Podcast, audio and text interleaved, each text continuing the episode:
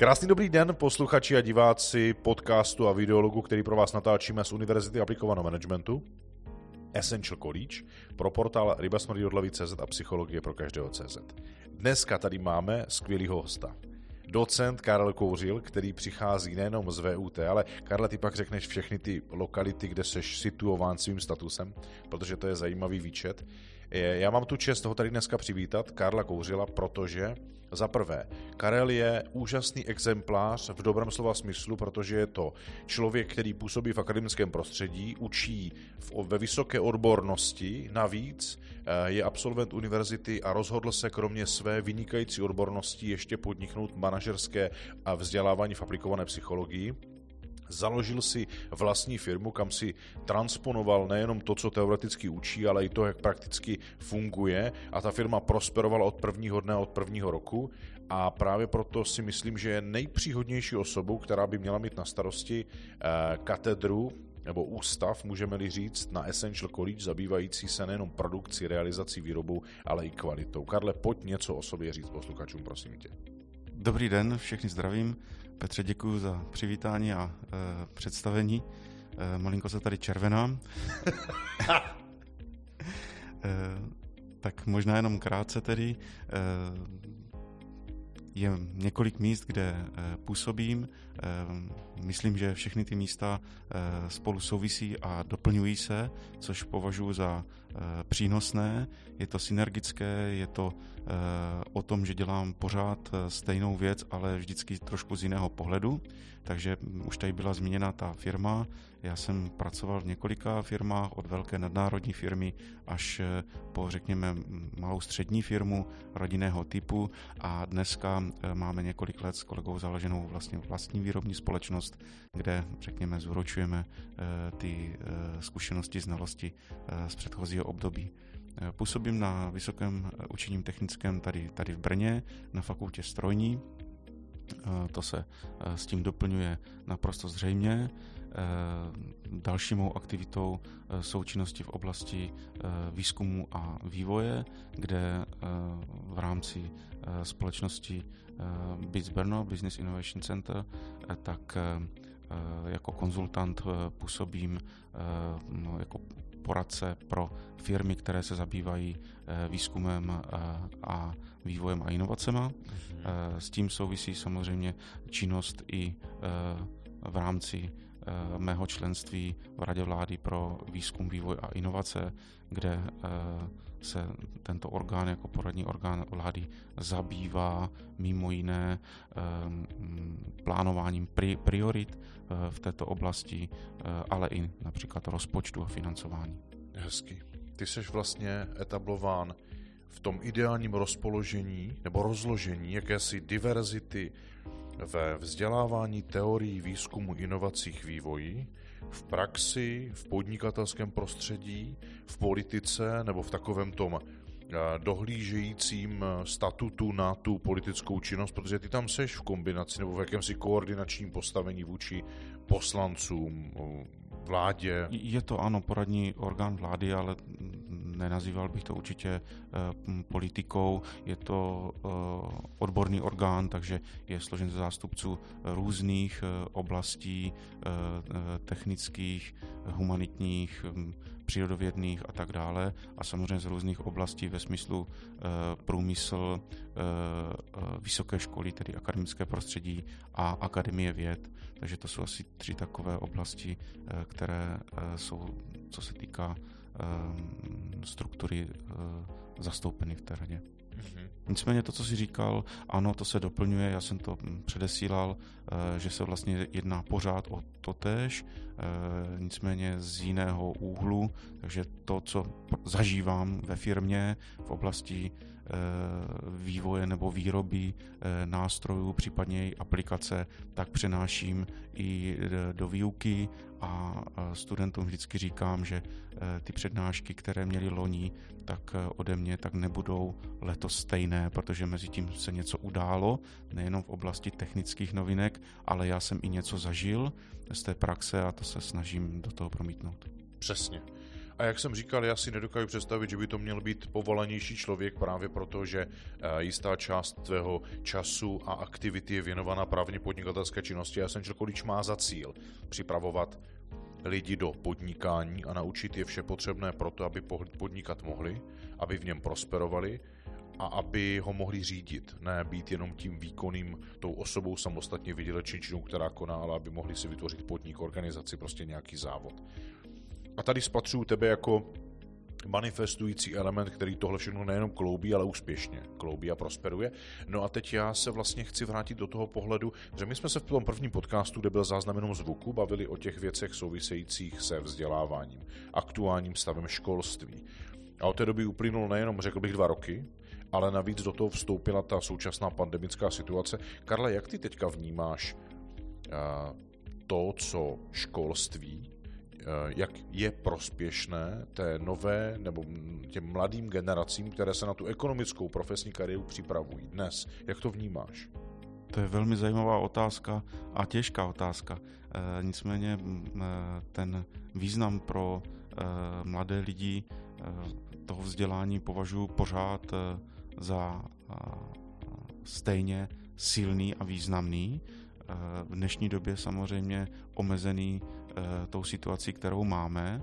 Eh, vysoké školy eh, nemají prezenční studium, je to distanční, jistě některé obory jsou na tom lépe a jde učit distanční formou relativně dobře.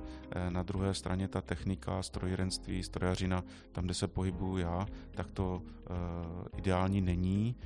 Zase jsou tam určité předměty, kde to jde lépe, ale taková cvičení s obrábění se prostě na dálku dělají velmi těžko. Takže studenti i pedagogové to mají v této době těžší. Ty věci, tak jak dneska probíhají, tak budou mít dopady na to vzdělávání určitě a myslím si, že se s ním budeme vyrovnávat po nějakou dobu. A cítíte už teď z, ty, z, toho, z té role toho pedagoga ve formálním vzdělávání, cítíš už, už teď dopady? Nebo zatím ještě to je jenom o tom, že se teprve vytváří jakási vlna, která potom bude tříštit? Uh, určitě vidím dopady i teď. Je, jsou to studenti, kteří v některých případech nejsou schopni v těch podmínkách, které nastaveny dneska jsou, tak pojmout to učivo mají větší problémy, než jaké by byly za normální situace a promítá se to pak, řekněme, do úspěšnosti při zkouškách, hodnocení a podobně. Ehm, na druhé straně ehm, učíme se pracovat s novou technikou, naučili jsme se připravit ty materiály tak, aby byly použitelné třeba i opakovaně, řekl bych, oproti tomu stavu dneska můžeme říct zhruba před rokem, tak jsme podstatně dál, jak eh, v metodice té výuky, tak eh, v vybavení a organizaci takovéto výuky.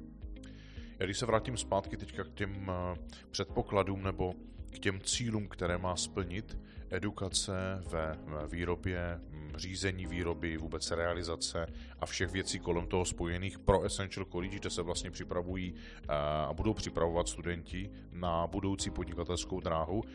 Když se teďka podíváš ty z role manažera vlastní firmy, která je odborná, to znamená má tu strojírenskou část, tu výrobní, tak jaké vnímáš eh, jakési zodpovědnosti a kompetence, které potřebuješ pro to, abys mohl zajistit, že firma bude prosperovat? Mm-hmm. Těch odpovědností je eh, celá řada a oproti tomu, co my se bavíme v rámci studia a specializace jako katedry výrobních technologií, tak ten, tuto oblast to přesahuje.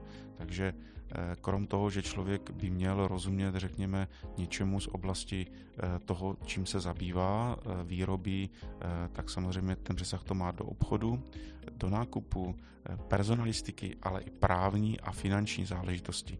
Takže nakonec je potřeba buď sám v této oblasti mít znalosti, mít vzdělání, nebo samozřejmě spolupracovat s někým, s nějakou poradenskou firmou nebo jinou organizací nebo subjektem, který mu v tomto poskytne potřebné informace. Uh, jak vnímáš budoucnost strojírenství ty jako odborník v něm existující dál?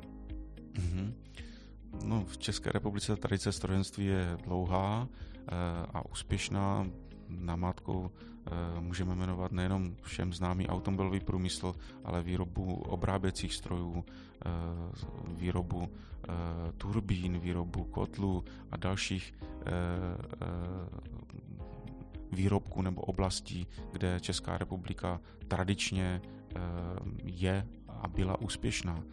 Myslím si, že Eh, toto podhoubí eh, a tato historie eh, nelze jen, jen tak jednoduše vymazat a bude pokračovat a máme k tomu předpoklady určitě technické a určitě i znalostní. Takže já budoucnost strojenství vidím dobře, tu cestu si najde a věřím, že i z hlediska nastavení priorit v oblasti vzdělání a v oblasti třeba podpory rozvoje nových eh, oblastí eh, v technologie, technologiích výroby, takže i eh, stát bude mít tyto oblasti jako prioritní. Mm-hmm.